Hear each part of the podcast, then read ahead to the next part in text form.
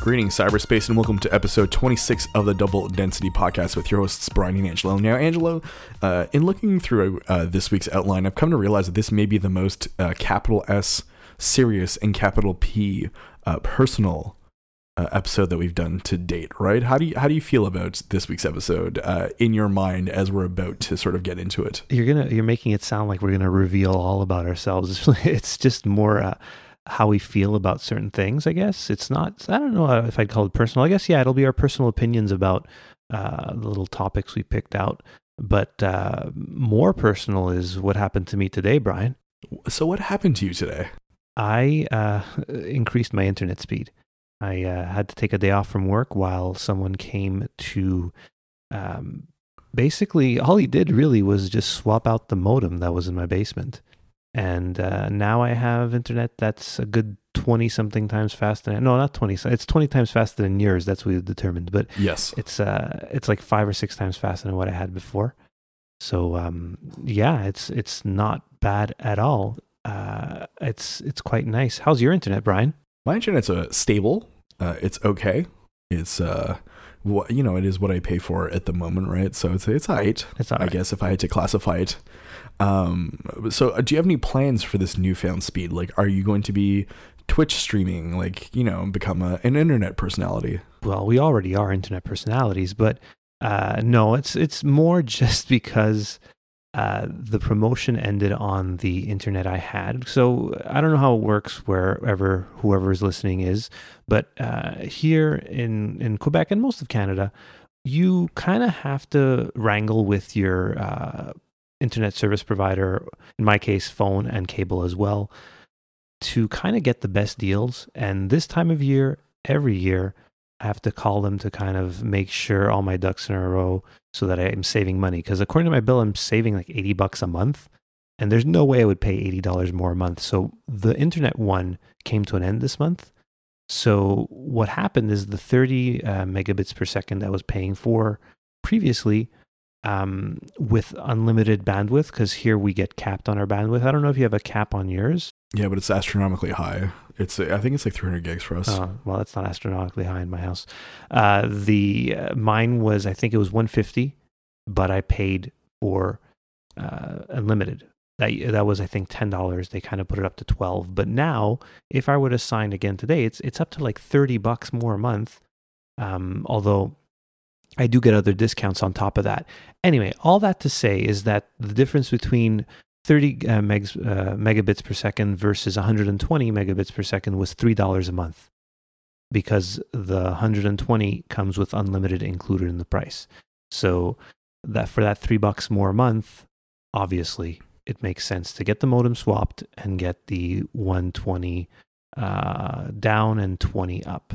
So, yeah, um, internet seems faster. I mean, just for everybody listening, uh, hot tech tip: you will not notice uh, much of a difference in terms of browsing if you're using uh, like even 10 uh, megabits per second. Uh, where I noticed the big difference, I downloaded a few songs uh, from Apple Music earlier, and they downloaded really fast. Um, also, uploading things will be a lot faster. Let's say I'm backing up photos and stuff. Um, that'll be a lot faster as well. But um, overall, yeah, it's uh, it's a great uh, little change. But um, I feel like I'm dealing with a bit of a Mr. Moneybags over here. New phone last week, new internet speeds this week. What's next week? Uh, I don't know. It's my birthday next week. But uh, no, it's really uh, more. All of this is uh, not much more money per month, if anything at all. It's uh, the phone was budgeted already, so it's not. No, I'm not Mr. Moneybags over here. I'm not uh, we're not uh, rich podcasters making money hand over fist with uh, Audible and Squarespace uh, sponsorships. Although we're open to those. We're definitely open to those if you want to hit us up at doubledensitypodcast at gmail.com. We're willing to entertain any and almost all, I think, um, sponsorship uh, deals put on the table at this point, right? Of course. But, you know, that wasn't the the, the, the, topic you were kind of alluding to. We that was just something that came up today. And I just wanted to kind of talk about that. Uh, but these uh, new internet speeds I have, will they lead to me and my family using our devices more? And that's kind of what we're uh, we want to talk about today. There was an article that we came across in the Guardian about our smartphone addictions, essentially, and we kind of wanted to talk about that because we have things to say about it, don't we, Brian? I absolutely have a couple of things to say about it. So, the article is very, very interesting. So, I think that you had first found it, and I, I had read it a couple of times. So, it's an article um, by Paul Lewis in San Francisco about how some of the people who helped create some of the um, most innovative and most widely used uh, facets of tech have sort of retreated from. Um, using the tech that they've created for various reasons, most of them just, um, I think, simply due to burnout, right? Yeah, they're all relatively young um, and kind of pretty much almost all of them are retired from their tech uh, side career to kind of have more of like a consulting thing and um, a few of them are authors at this point talking about uh, the perils that our technology presents us with at this point right and just the, the concept right of all these people who actually have um, placed apps that uh, block things like YouTube or Facebook or things like that um, for uh, either periods of time or other sort of like um, limiters, I guess would be the best uh, way of putting it, um, have sort of uh, become popularized, which I think is kind of interesting in the way that like a lot of these people, like for example, the engineer um, whose name I'm blanking on, uh, Justin Rosenstein, who uh, actually was behind the Facebook like button, now can't stand the idea of the Facebook like yeah, button. he the article starts with him essentially and uh, how that like button was invented to kind of get people to want to communicate more on Facebook because it was just an easy way of getting um, a pseudo comment on something that you posted and uh, between you and me when we get likes on either Instagram or Facebook there is a little feeling you get. I kind of understand the psychology behind it, so I've kind of put it aside at this point that I, I, I ignore my my likes and stuff, but still, you know, when I post a picture of my of my kids, it's fun to get a like or a thumbs up. Or now there's all kinds of different things. There's happy faces and uh, excited faces or whatever. Um, but then there's nothing like a great comment too. Of course, we always love seeing comments, and uh, it kind of comes down to our our podcast too, right? We we're we're podcasting, and we we like seeing when we uh, get extra downloads uh, from week to week, but this guy literally invented the like button and he's kind of fed up of it at this point. fed up, I think, is an understatement. You know, um, when I think about posting content online, I kind of feel like it's fishing, right? So the idea is that you cast your lure out and you see what you can catch. And by that, I mean, you know, you look for those other interactions and you see people who interact with whatever you posted, either as you were saying through a like or actually like through a comment, right? So the idea that you're just sitting in your digital boat waiting for someone to come by and, you know, tug on the line, as it were, um, through the form of uh, some kind of acknowledgement of what you said through, you know, a notification, right? Well, yeah. And also, for example, like with this podcast, if we, when we go to iTunes to, and we see that somebody's actually written a review, that that's pretty exciting to us. It's it's almost an acknowledgement that the the work we're putting into what is basically a hobby for us um, means something to somebody else, and somebody else is getting something out of that. Uh, but do we become obsessed with this stuff? I know I know I'm not checking that every day or every.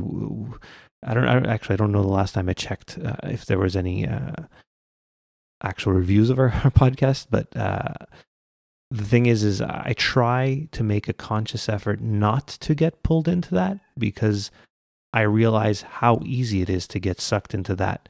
Um, just by riding the train, I see how many people are just staring at their phones. But that's something that um, actually hasn't changed that much from even uh, decades ago. But we'll get into that later. I definitely do believe that there's that, you know, that instant gratification and delayed gratification, you know, the idea that, you know, you uh, you you sit around waiting almost right like you, you you're just hopeful that someone will reach out to you and interact with you in, in different kinds of ways. And I do think that, like, you're right, it hasn't changed in some ways, but it definitely has changed in terms of the intensity and the relationship we have developed with these pieces of technology that, you know, um, while great to have at some points are extremely detrimental to the way we live. Like, for example, just anecdotally, I took a walk home um, this afternoon and I walked a couple of streets to get to the metro station. And through there uh, on the street, um, two people almost bumped into me because they were so fixated on the device in their hand that they, didn't even bother looking up and seeing that there was another human being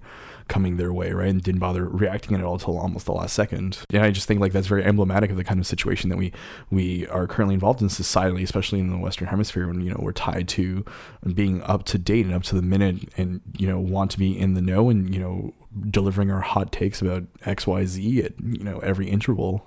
Yeah, well, it's it's something I've uh, I've always wanted to sort of see is the two people talking, uh, looking at their smartphone and sort of bump into each other on the street. I've only seen it almost happen once, but they, one of them looked up at the last minute. It would have been quite entertaining. Uh, and if somebody would have been able to capture that on their own smartphone, it would have been great. Um, sort of like the mythical UFO. The thing is, is that even before smartphones, I couldn't stand when people would be uh, getting off the, the train or the bus or the metro and be uh, their head buried in a, in a in a paperback and just reading as they walked. But the thing is, is that there weren't that many people that did it. Now the lure of everyone having a tablet or a phone or an iPad or whatever close at hand, you see that happening more often where they're just staring down at their hand at the screen and walking. And now we're starting to sound like old men, not podcasters uh, who have like a tech show, but it's it, it is yeah but i also think this is needed too i think like it's it's all good fun and i do agree that we both have a lot of fun um, talking about different you know uh, tech news and things like that but sometimes you got to get into that deeper conversation of you know uh, where are we as people going with these things? And i think that like the article that you did link to has a lot of great anecdotes about whether or not you know tech is inherently good or bad whether or not you know um, and how we came to be right? Like so the idea of the push notification on our phone right? Letting us know instantly when someone has interacted with us and how that sort of impacts our expectations. And, you know, the article says that we look at our phone, you know, 2,100 times a day for different things, you know, on average. Like, that's an insane amount of times to look at a phone. Yeah, because I bring that average down. I definitely don't look at my phone that much. Uh, at least that I know of. It'd be fun to be able to see if there there must be an app for you to know how many times you've like unlocked your phone during the day. Um, be interesting to know. The thing is, is with notifications. I don't know about you, but um, one of the questions I wanted to ask you is uh, how do you have your notifications set up? For example, myself, I have very few notifications coming through to me. Uh, essentially, none go on my phone, and then the important ones go to my watch. So I only have notifications turned on for a few things. Obviously, if my phone rings, um, it'll it'll ring uh, if somebody calls me, and text messages I have them that they go on my watch, or if uh, on my phone, they're not even on my lock screen. Actually, the text messages. If somebody text messages me uh, and my watch isn't on, the phone will, will will beep, and I'll see a badge. And text messages are the only things I sent. I guess voicemail, but I think I've had three voicemails in the last uh, five years.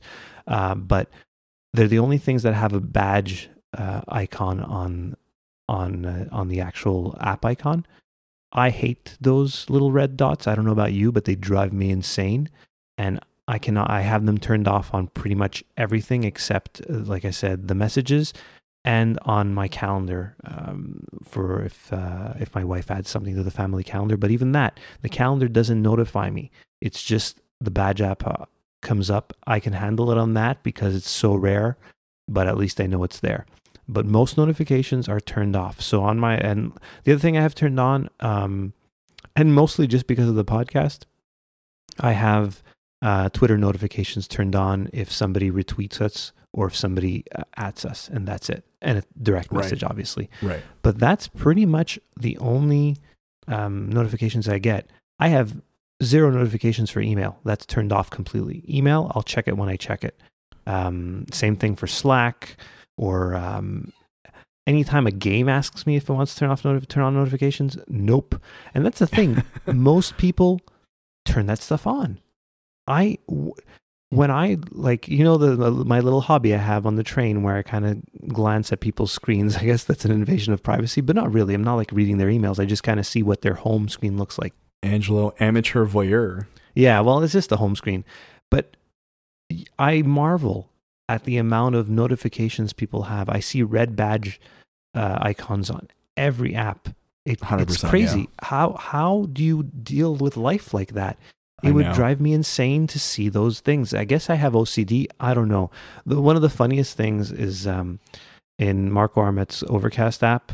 There's a setting. Okay, uh, I'm going to it now, but it's uh, he has if he has like um, for the the new uh, for downloads something like if you turn on the the the, the badge type uh, the uh, here it's like icon badge number show the number of unfinished episodes on Overcast icon to add stress to your life. That's literally what the what it says. If It's you a turn it perfect way of saying it, really. So for me, what happens on my phone is that I have um, messages, emails, and um, uh, phone calls, things that I missed voicemail on my lock screen. Apart from that, I don't care, right? So, for example, I have notifications turned off for Facebook Messenger. I don't have the actual Facebook app. Same thing for Instagram. I have that turned off. Um, most other services right now I've turned off. And let me tell you something uh, that I've been doing since I've started my new job. I actually uh, go on Do Not Disturb for most of the day on my phone. Oh, that's great. That's that's actually really smart because it nobody bothers you. And the thing is, what, what's nice with Do Not Disturb is that you can actually have it set so that if somebody is really trying to get through to you, their messages and their phone calls will come through. So you can. I, I, Exactly. I'm assuming you have your girlfriend set up to like if she messages you, it comes through. Yeah, I have a list of um, seven or eight phone like uh, phone numbers that obviously you know if they are to reach out to me, then you know it's a, it's a different story. But yeah, um, by and large, if you need to call me and leave me a message, then it's important enough to leave a message. Then please do. Apart from that, I don't really care at this point. It's actually it's been a really interesting little experiment because I've I've noticed that I tend to just use my phone as a music player during the day, not necessarily as a uh, a, a messenger of sorts. I guess uh, would be the best way of putting it because I find that it helps me just live in the moment a little bit more and not feel like I'm being guided throughout my day by this um, smartphone at my side.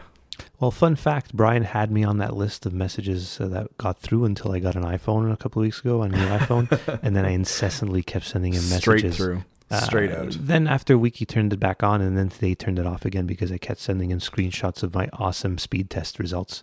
There were two at least, so yeah.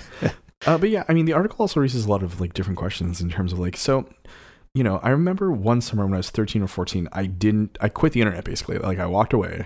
You know, this was like 2000, 2001 maybe. Yeah, I quit the internet too when I was 13, 14 because it didn't exist, or at at least didn't exist as we know it. I feel like uh, there's a little bit of ageism creeping into this uh, story here, but that's okay. We'll we'll survive here. We're gonna cover that too. Uh, but yeah, like the the big thing too is just you know I was able to you know check my email once a week, not really care about the internet in ways that you know you're forced to care about now, pretty much, right? Because everything happens in this space. Um, you know, uh, trying to live your real life uh, offline can be quite difficult when everyone else around you is so connected, right? Yeah, that's that's the thing. It's um, I find it interesting when people send me messages. Um, th- for example, through Facebook. I've mentioned it before. I'm not a huge Facebook fan. I don't have the app on my phone. I don't even have the Messenger uh, on my phone.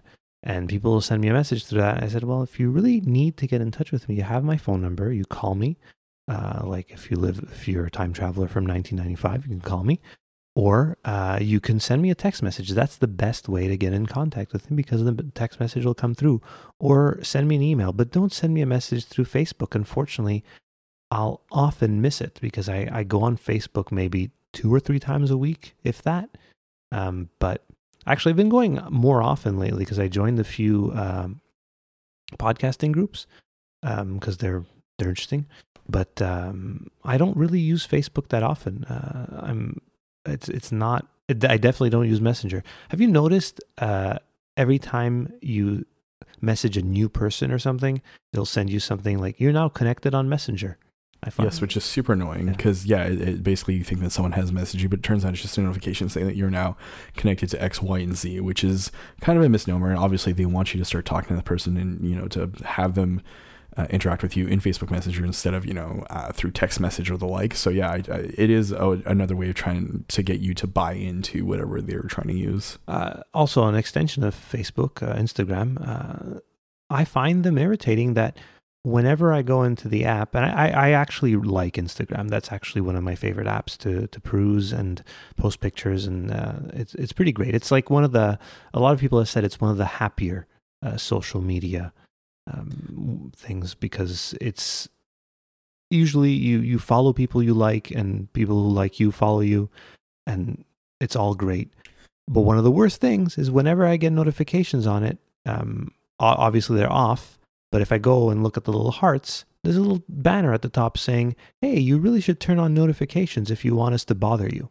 Yeah, I, I think that's definitely one of the uh, downsides of Instagram. And I think to just to rebut your point before about um, Instagram being one of the happier things, I've also read that you know societally, like Instagram is one of the uh, worst apps that one can use because the idea is that you're uh, all these users are idealizing their lives, right? So they're not showing the unfortunate parts of their lives unless it's for clickbait or things like that. But they they try to sort of uh, mold an online persona that fits into a certain way, right? Where you post things that are on brand to yourself, um, and so in that way, like Instagram is like, don't get me wrong, I love perusing Instagram, but at the same time, I also keep in mind that like this is not, you know, an accurate representation of someone's life either necessarily, right? Which a lot of people make the mistake of these days. Oh, see, I hear I thought everybody I knew was constantly working out and eating amazing food.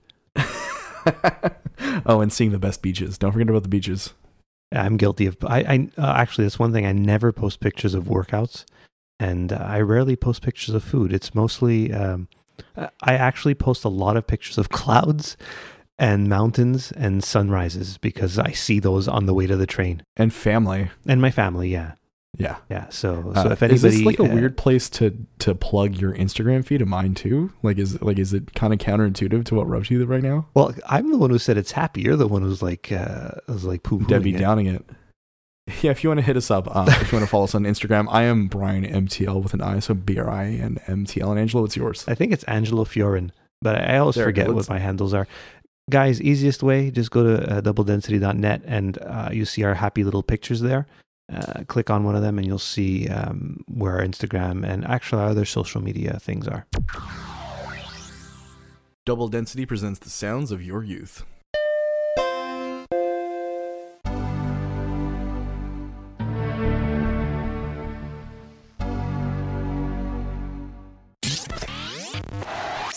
Density. So here's a question for you. I mean, the, the fact that, you know, you were just saying that you post pictures of clouds and things and you often regularly post pictures of your kids, right? And like, how do you envision the world that they're going to step into, you know, 15, 20 years from now when they're um, out of their teens into their early 20s? You know, are they still tied to their smartphones? You know, what AR devices are they using? Like, you know, where's this going? Because really, like, you and I are the last generation of people who remember a time without constant interactivity through um, technology, really.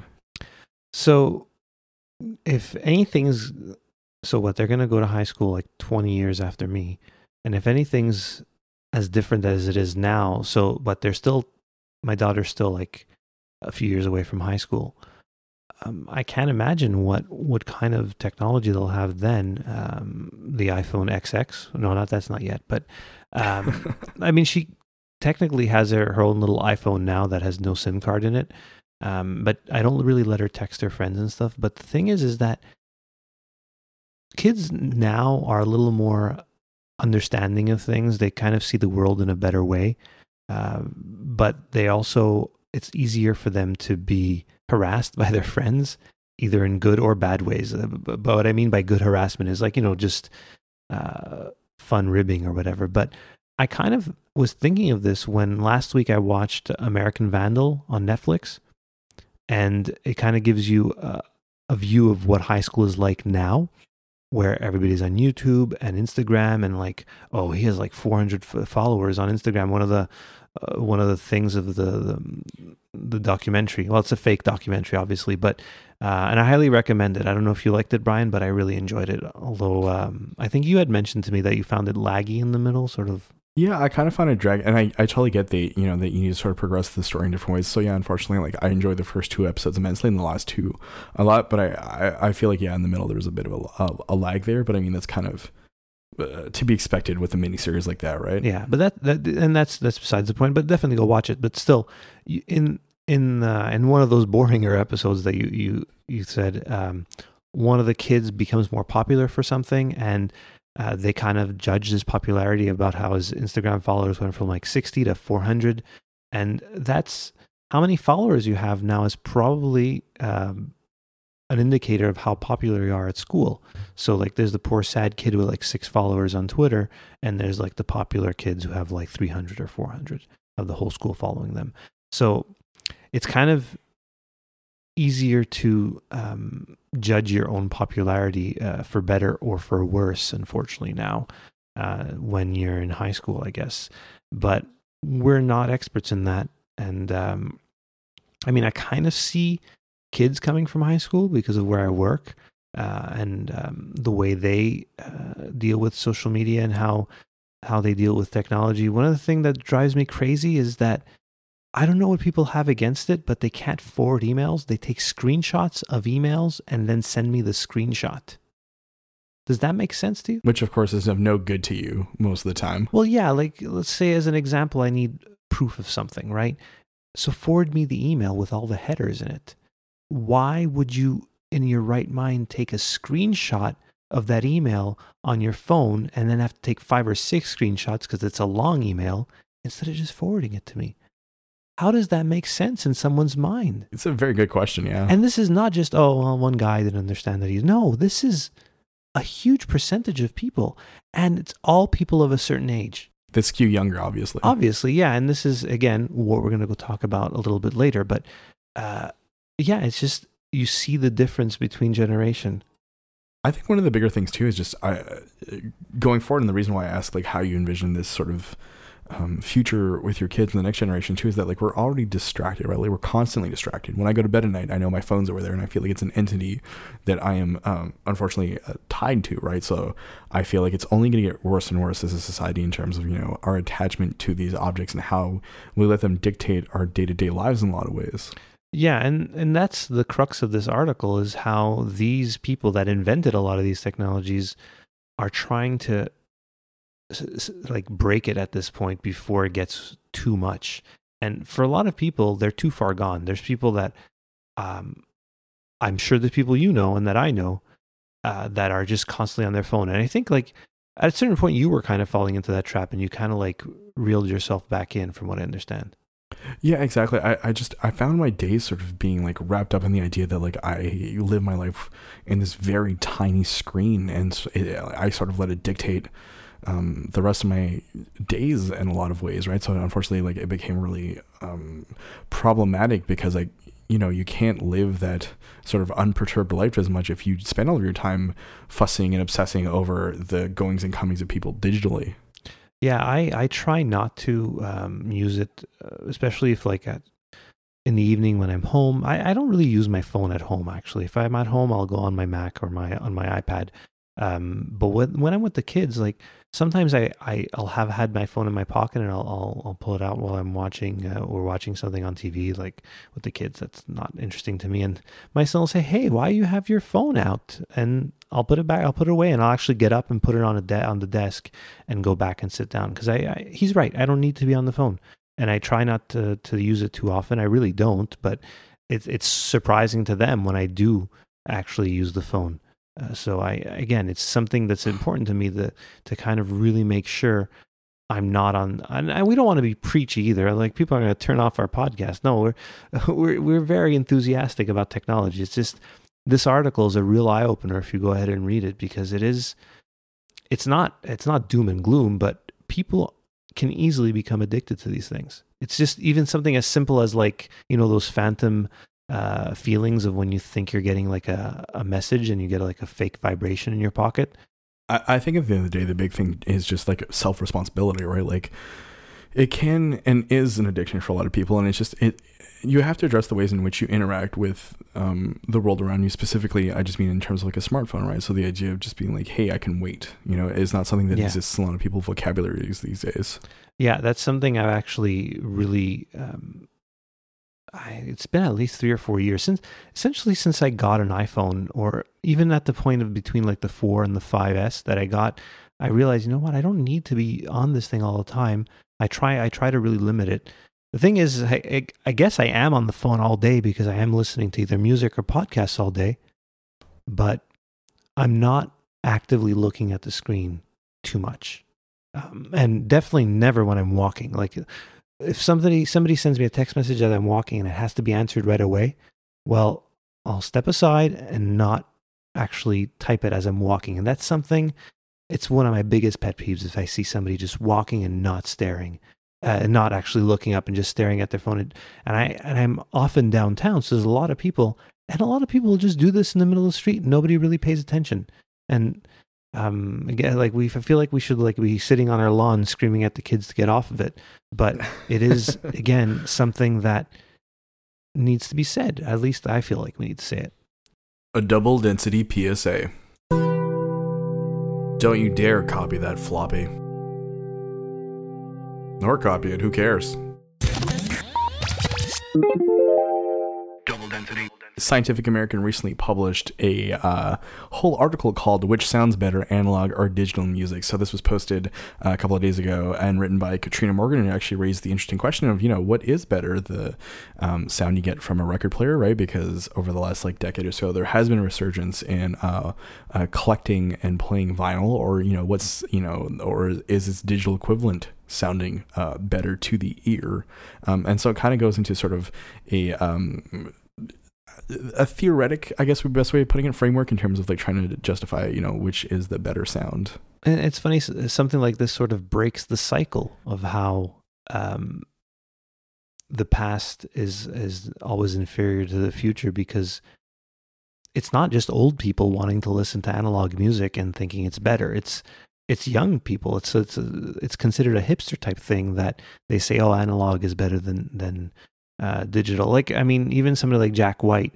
Uh, he's um, I always want to say Jack Black, uh, but Jack White has released stuff on vinyl, and he often releases it first. There's, did you ever see that? Really, his um, his LP that he released, where the center of it becomes a hologram when it's while it's spinning. It's quite interesting. Yeah. Um. So Jack White and Third Man Records do a lot of really really cool stuff. And I don't know if you've he, and he has a very interesting aesthetic to himself, right? So Oh yeah, he hates digital. Yeah, and I think there's a lot of value in what he uh, does say, but I think that like a larger fallacy that sort of needs to be talked about too is that a lot of the vinyl that gets created now is based off of a digital file, right? Yeah, unless you're Jack White.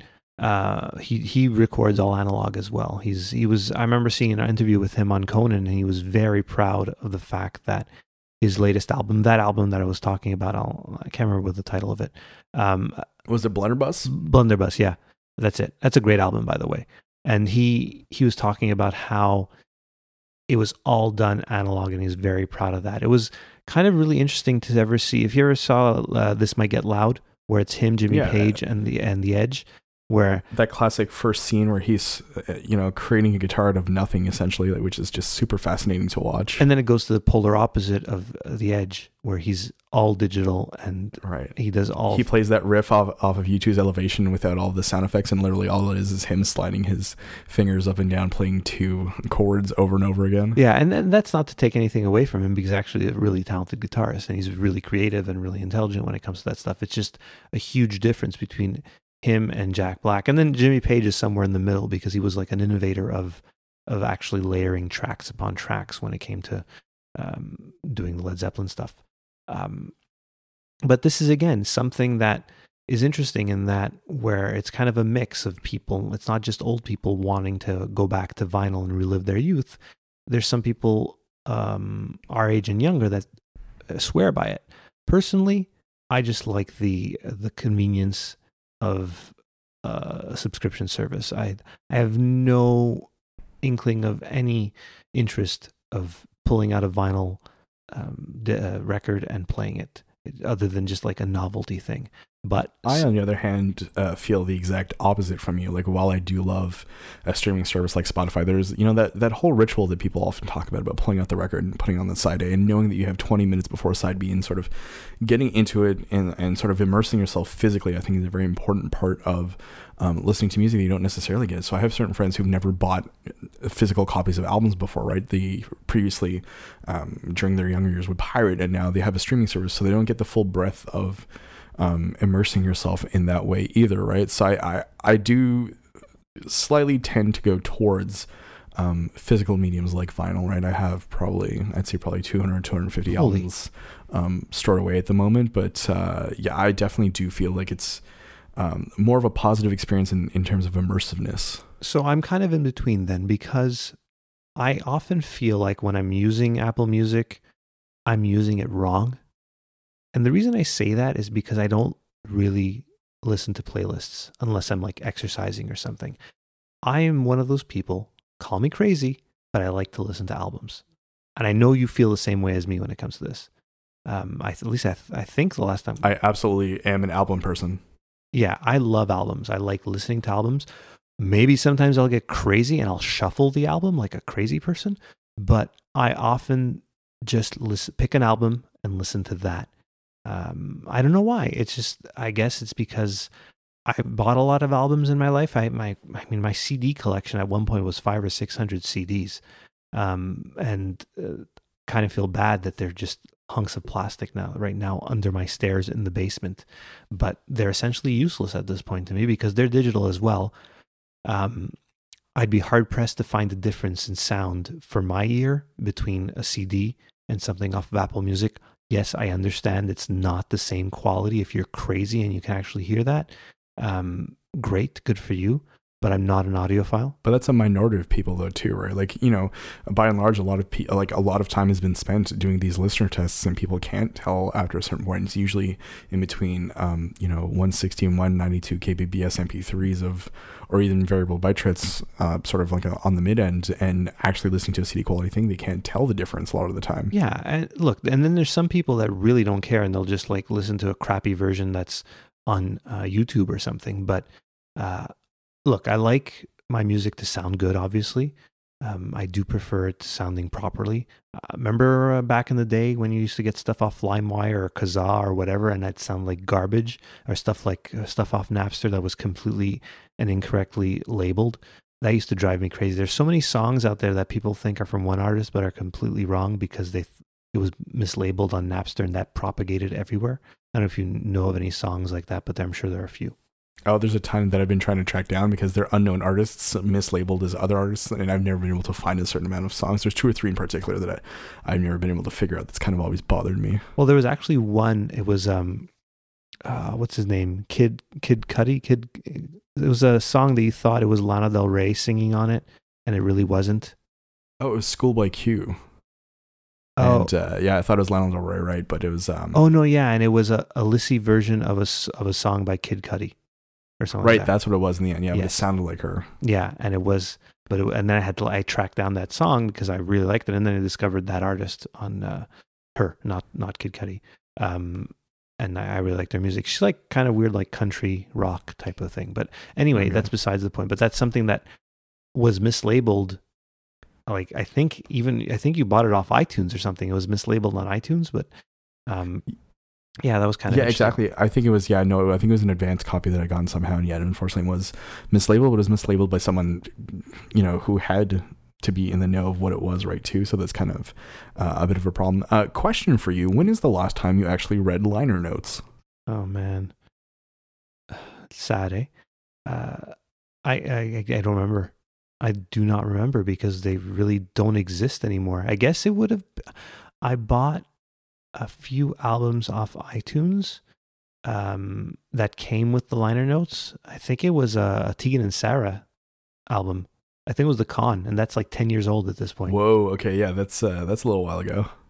Yeah, so that's because yeah, all my music for a while I wasn't listening to that much new music, um, and then everything else like anything else I bought off iTunes often didn't come with the liner notes. So yeah, I really haven't. I used and I used to love it. I remember reading. I would buy a new CD, put it into my CD player, sit on my bed, and just follow along with the liner notes and read them. I remember doing that with Jagged Little Pill, which is I don't know if I've mentioned this before. It's my favorite album of all time. I, I, can't remember. I can't even know how many times I've listened to that um, album, but yeah. Uh, See, uh, so Jagged Little Pill is actually one of the two albums um, that I wore out to the point where the CD couldn't, the laser couldn't read the CD anymore. The other one being uh, Our Lady Peace is Clumsy. oh um, yeah, because I that's played those two so much. Interestingly enough, the first time I saw Alanis Morissette in concert, uh, Our Lady Peace opened for them, for her. Well, there you go. We've Yeah. closed the circle on that one. Uh, so hey, listeners, let us know, like, uh, you know, like both in terms of music listening habits where you have been uh, recently. Are you an analog or digital person? Do you enjoy sitting down and listening to things, or would you rather take your music on the go?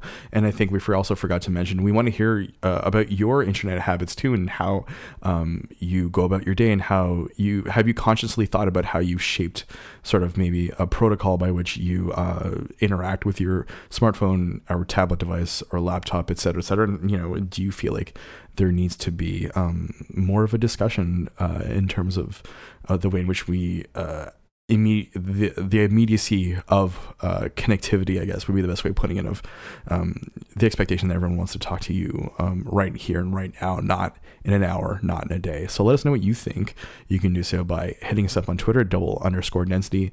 You can also go find us on Facebook at facebook.com slash double density podcast and on Instagram, double density podcast. Also, as Angela was mentioning before, you can also find our website, double doubledensity.net. You can go ahead, click on the blog. Angela has a brand new blog up about the new iPhone. You can also hit contact and let us know what you think. We'd love to hear from you. And and just to, to finish it up, I, finish it off. I just want to say that I think there's a happy medium between the two. You don't want to be uh, a complete like off the grid type person, but you also don't always want to just be staring at your phone every waking moment. Um, there's there's definitely a happy medium. I think I'm I'm finding my way towards it. Sometimes um, obviously I'll get distracted with my phone, but um, I also don't want to get too preachy about it either. Uh, and how uh, phones are like the downfall of society. They're not. It's it's actually really great. It's just we have to use this stuff properly. But the one takeaway uh, I want to have for for many, but for everyone, is that we have to understand that technology moves forward, and we can't just keep thinking that every new thing is going to be the downfall of society because we've always thought that and we've always been wrong. So, well, I mean, starting with the idea of fire being the downfall of society yeah.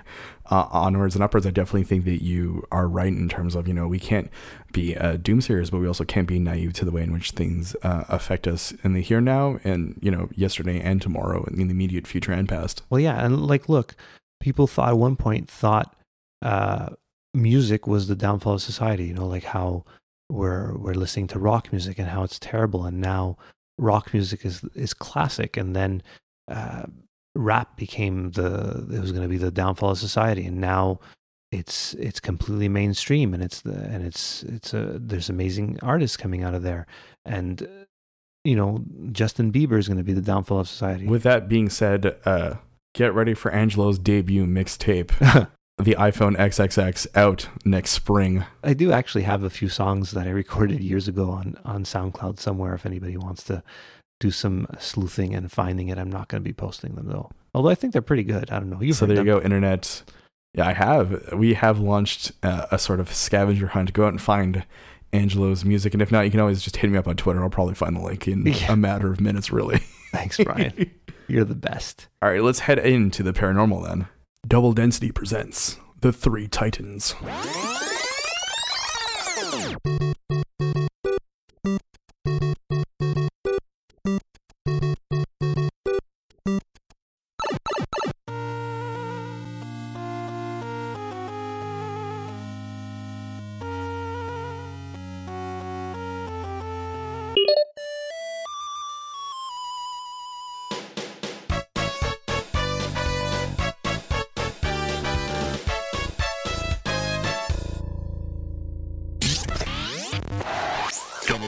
Welcome back to Double Density. As always, we're switching gears from tech to the paranormal, and so uh, let's get thing like one thing out of the way, right? So we're trying to step away from UFO lore, and a couple episodes ago, we, we discussed how we want to cover more ground in terms of general paranormal topics. But dang it, the, like this kind of news refuses to let us like move away from it, right? So originally we were going to cover lake monsters, lake uh, which we've mentioned I think for like four episodes now, until we began seeing reports late last week of a new venture appearing on the horizon, right? So uh, rocker Tom DeLonge, most well known for his guitar duties in bands like Blink 182 and being the mastermind behind the band Angels and Airwaves, announced the To, the to the Stars Academy of Arts and Science. Yeah, so now like we didn't cover it right away when the, the when the event happened. Where we've let the dust settle. We've kind of thought about it. Uh, I watched the event after the fact. I know Brian watched it live because he's a trooper. Um, oh, it was thrilling. I, I waited, and I'm glad I waited because I uh, it was it was a little brutal, but uh, yeah. So we've the dust has settled on this. People have been talking about it, and we finally decided to talk about it on the show. And again, sorry, Lake Monsters, you're becoming the new rods. Uh, we've kind of bumped them, but we'll talk about them soon enough. But I know Brian has a lot to say about this, so uh, take it away. Let's get into this.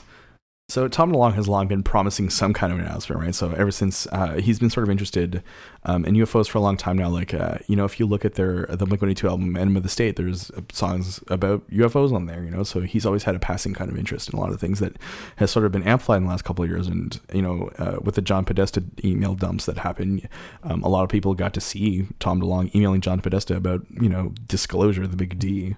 Um, so he's been sharing. Uh, so Tom has been sharing information of potential revelations through a social media account for months now, right? So in May, he uh, set himself up with a 60 day window for a big announcement, and then it kind of went quiet for a while uh, until last week when word trickled out that there'd be a press conference on the Wednesday, right? So the Huffington Post article by Leslie Kean appeared on Wednesday morning, detailing a lot of revelations to come and sort of going through some of the players involved in this. And so you know the big moment comes. It hits noon.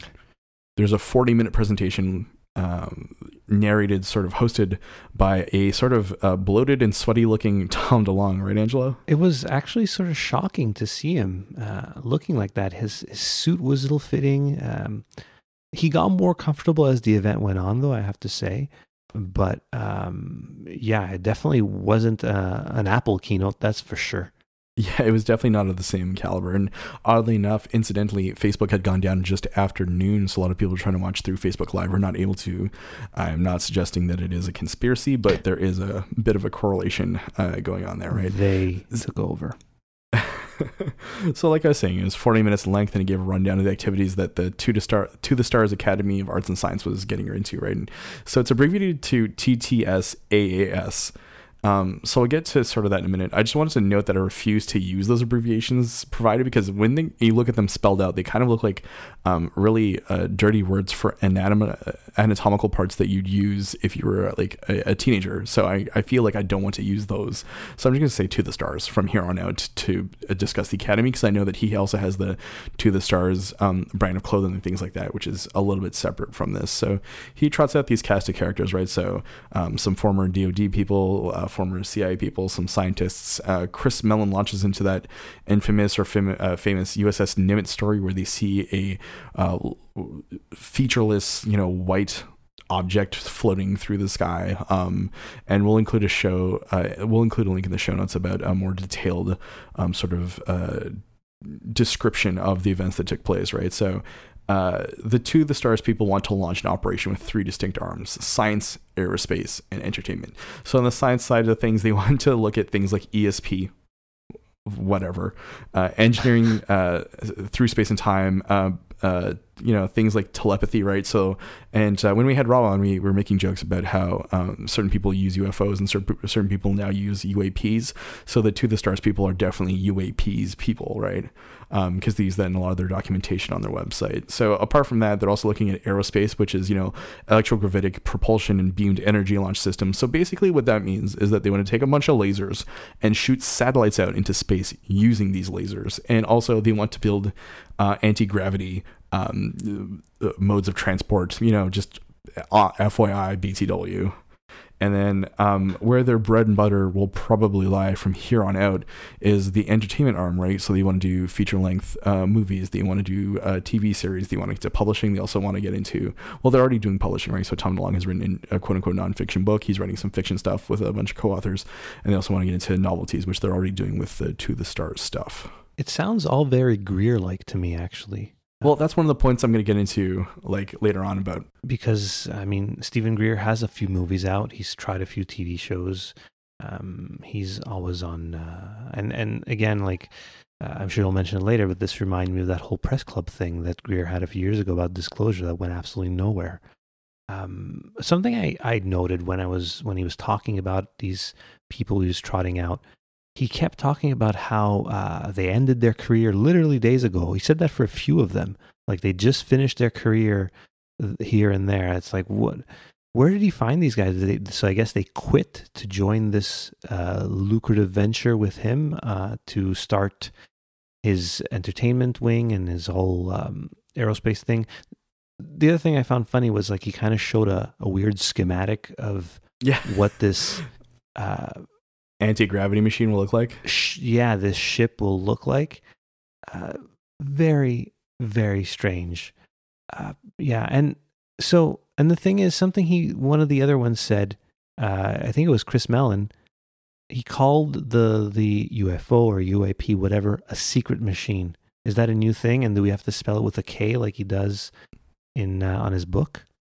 I refuse to. I refuse to. Um, a lot of this stuff, I mean, from the outside, right? If you're an outsider, seems very interesting, seems very in- innovative, uh, and perhaps even a little revolutionary. Like if you're willing to allow that sort of thought to occur. Um, some quick digging, however, reveals that this is just a straight up crash, uh, like a cash grab with a new coat of paint, right? So um, we're going to include a link in the show notes to a great article that uh, Jason Colavito wrote about um, the filing that happened uh, in terms of documentation for To the Stars, right? So he did some heavy lifting, and uh, so if you go the, to the To the Stars Academy website right now, you can become a partner, quote unquote, for 200 bucks American, right? So the idea is that you're buying 40 shares at five bucks per. Um, so the filing that happened um, positions this as a for-profit venture, not a non-profit venture, right? So this is a business entity, and it's using disclosure as the crux of its activities, right? So uh, something really interesting that he found in the documentation is that Tom DeLonge is guaranteed ten uh, hundred thousand dollars a year to be paid, right? So that's a kind of like a decent cushion for him for all of his work undertaken. And I know that he definitely has made a lot more money uh, being in Blink One Eighty Two in the past, but that's definitely still not something to sneeze at as a baseline. Yeah, he's, he's it's like a salary he's getting, and it's it's just the base thing. He's going to be making more money off whatever other ventures he does through this with his entertainment wing as well. So he's gonna if he's obviously his books are going to be selling. That's not part of the hundred thousand he's getting paid. It's just a base salary as him as what is he considered the CEO or the president of it or something? He's at the top. He's, Yeah, part of exactly. the executive, right? Exactly. Uh, it's it's all very very um, strange, and most people from the comments I've seen about this are that it's a cash grab, and kind of you sort of got into a Twitter fight with somebody uh, the day of the event. It was uh, it was a while ago now, but uh, it was really funny that you kind of joked with Rob, our buddy Rob, um, about um, paying into it.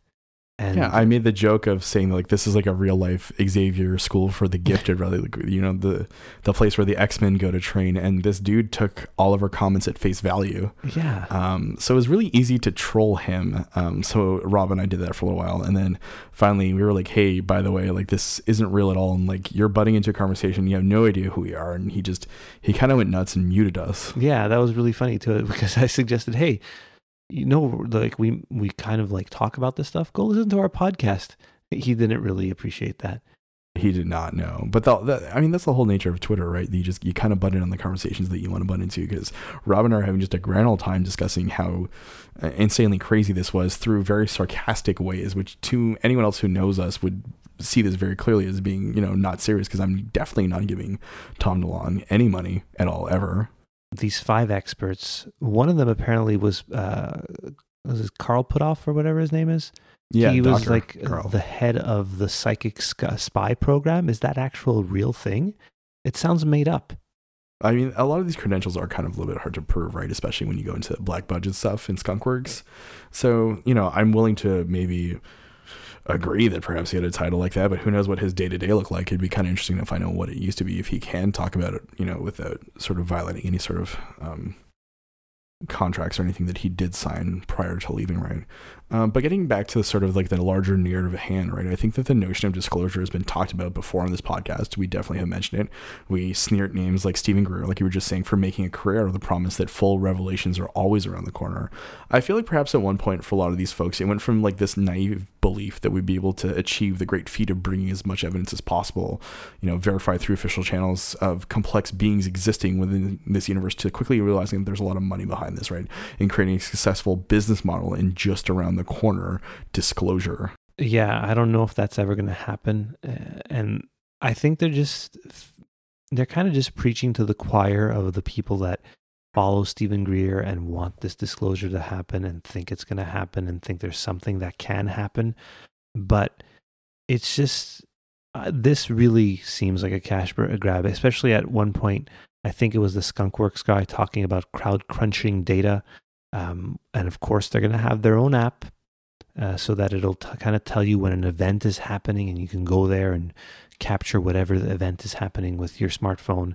Um, yeah, uh, it was kind of weird. Now, I had a question. Now, so whenever like Apple or Google or whatever puts on an event like this, there's an audience. Were the guys, did these guys just talking to an empty room? Because that's what it seemed like to me.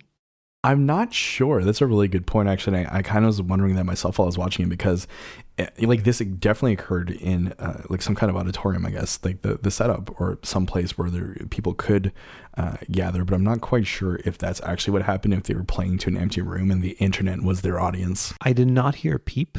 Nothing. Like not even a cheer for like when he mentioned Blink 182. Nothing. It was just nothing. Yeah. It, it was just them talking out into the ether and hoping that people were watching. I think it said like 52,000 people watched, you included. Um, yeah, it, something I did find interesting is that apparently Tom got to go to Skunkworks, and that is sort of pretty cool because Skunkworks is a real thing. Um, they're the ones that developed the um, uh, the SR seventy one. That is it. The SR seventy one. I was yeah. get it wrong. The Blackbird, yeah. right? Um, and um, I'm reading about them actually, and I'm still reading that uh, that Area 51 book you gave me.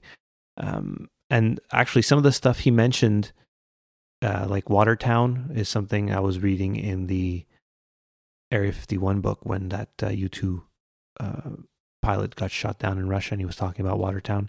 It was kind of interesting right. to see those two worlds come together with this bizarre event sort of bringing things back for a second though, I feel like some of these disclosure groups are not unlike a cult, right? So the idea that they both share several of the same tenets, right? So there's that dogmatic, charismatic figure at the top. There's always the promise of more, of better, a doctrine to abide by. Oh, and hey, by the way, we kind of need money. Of course. And um, if you want another, um, there's that uh, Jason Colavito article that was great, but there's also a Kevin Randle article he wrote on his on his blog, and uh, he really calls it like it is. I mean, we, you and I don't agree with Kevin Randle all the time, but um, if we had uh, to put him on the the double density scale of ufology, uh, where do you feel he would fall? Definitely between a one and a two. I think he like he believes, but he's not sort of uh, blind to the realistic aspects of some of the stories that he has um, told, been a part of, or you know has recounted in his books. I definitely think that like he's more of a, a believable type of character um, that doesn't go out of his way to say that lizard people are amongst us. He also will uh, and has uh, gone back and changed his tune on certain things when evidence prevent, presents itself to that he it was his previous beliefs were proven wrong. So when a ufologist does that, you can kind of trust them. I, I like seeing that. The worst are the ones that are dogmatic about things and will never change their mind. And that's when you know you can't really um, trust what their what their beliefs are. Unfortunately for sure. And I think an, interesting facet of the Kevin Randle article is he actually points out that a lot of the research, quote unquote, that they're planning undertaking is already publicly available through different databases and the like. So it's not like they're this to the stars group is unveiling anything brand new as of yet. They're just sifting through the uh, garbage out there that exists and seeing if they can, you know, um, polish anything off and claim it as their own. Yeah, exactly. There's on on different forums. There's been a lot of lively action about this. Uh, on the Paracast forums, I, I was uh, slightly involved with some of the the commentary on this, and uh, pretty much no one is into this. They're all calling it out for what it is, and it's seemingly uh, in in like I said, Greer territory because um, they are really sort of trying to make some money off of this maybe they'll come up with something. I don't know. I can't tell if Tom DeLonge is sincere or not. I really can't.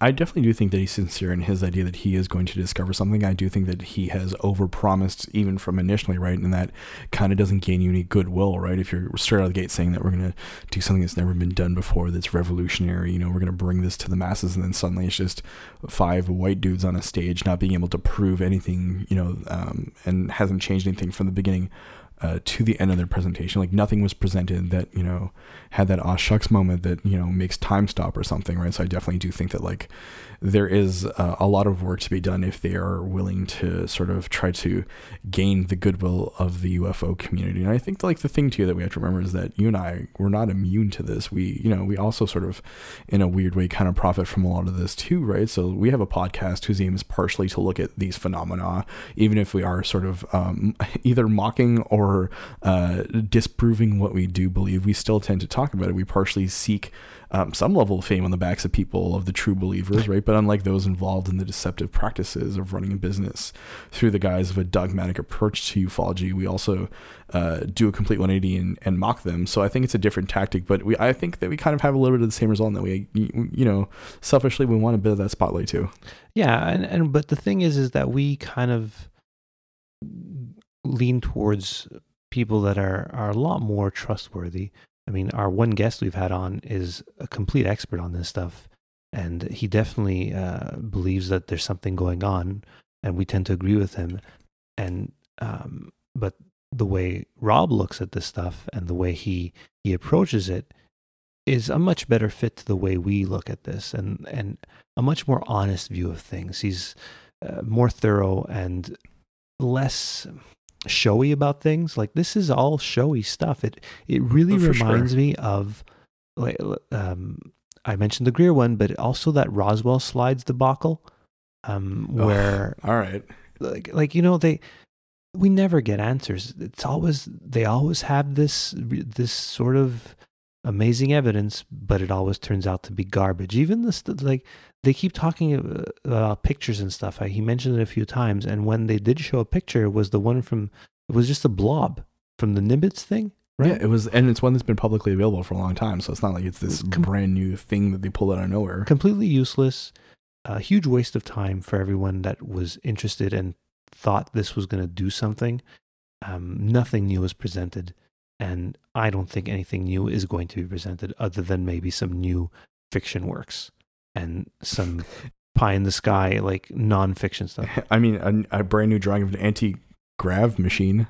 Oh God, uh, like does he really think that he can build that? With this ragtag group of crazy white guys, like, and that's all it is. It was like five old white guys on the stage. absolutely. And other people have raised way more money to do the same sort of thing and have come up short, right? So, I mean, like, while I sort of um, applaud his initiative, I mean, the end of his presentation was all about giving them money to do more stuff, and it was just invest with us, right? So that was the closing thing is to um, ask your audience for money to continue this, and I don't think that's like a very good resounding closing statement to make. With that being said, if you want to donate to the Double Density Podcast, you can sure go ahead. We accept all forms of currency, including don't. Bitcoin. So. we don't but like the thing is is that like if somebody like um i was gonna say bam bam bigelow uh like robert bigelow can't like build an anti-grav machine and he's got billions what is like what is a company that's like tr- aiming to make like $700000 in a year gonna do at this point I mean, if anything, this is kind of the backdoor way that Tom DeLonge gets his media empire out there, right? Through the backs of the idea of um, scientific research and progress, right? If anything, I think we will see a lot more in terms of um, scripted series, in terms of movies, in terms of things like that. Like, you know, uh, we were talking to Rob on Twitter this week about the idea that Tom is launching a reality show surrounding this, right? So, you know, that kind of points to the direction that they're going to take, right? So the idea is that, like, great, they took this whole um, sort of thing public, but the next steps, what do they look like, right? And it, it's quickly becoming apparent that it's just, it's a way in which um, new uh, pieces of media get released and, uh, you know, how to create the next steps towards that. Yeah, I uh, so as as I finished watching the event, um, I the last thing I wrote down was that I can safely say this is going to lead to nothing in terms of disclosure or UFOs absolutely. or any Absolutely. revelations about what people see. Uh, again, I still think uh, because of lack of evidence, it's mostly just unidentified uh, prosaic things. Like it's nothing um, alien, that's for sure. At least right now, that's all I can say because that's what I've seen. But I'm sure there's somebody out there that eventually will prove me wrong, and I'm hoping because I, I when like I the people that say they've seen things are completely sincere and are I don't think they're lying. Um, there's a lot of cases out there. I don't like the uh, going back to the the the Mojave incident. Those people, I don't think they were lying. I think something happened to them. I want to know what, but we we don't know right now. The answer is we don't know. Uh, Tom DeLonge seems pretty confident it's aliens. He's pretty confident that they're going to be able to create these anti grav things with the special technology that they're going to get from these secret machines. But really, we don't know anything at this point. And I think that's a good point, Enon. We definitely do not know, nor do they, and I don't think that anything new is going to come out of this. I do think, unfortunately, it's going to be a sort of uh, like ships passing the night. We nod at Tom's endeavor and sort of uh, carry on the double density uh, mission of discussing things like this. So, this has been episode 26 of the Double Density podcast. Tune in next week as we learn who is the true Atari 2600 Pong champ. See you, Angelo. Bye, Brian. See ya. Bye.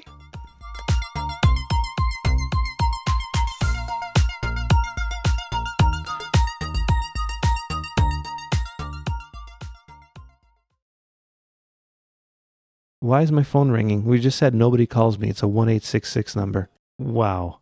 Okay, I'm I'm in the I'm in the middle of something. Unfortunately, I can't uh, I can't talk. That was a lot of talking.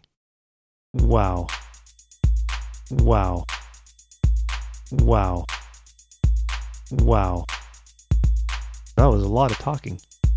Wow. Wow. Wow. You're going to keep that?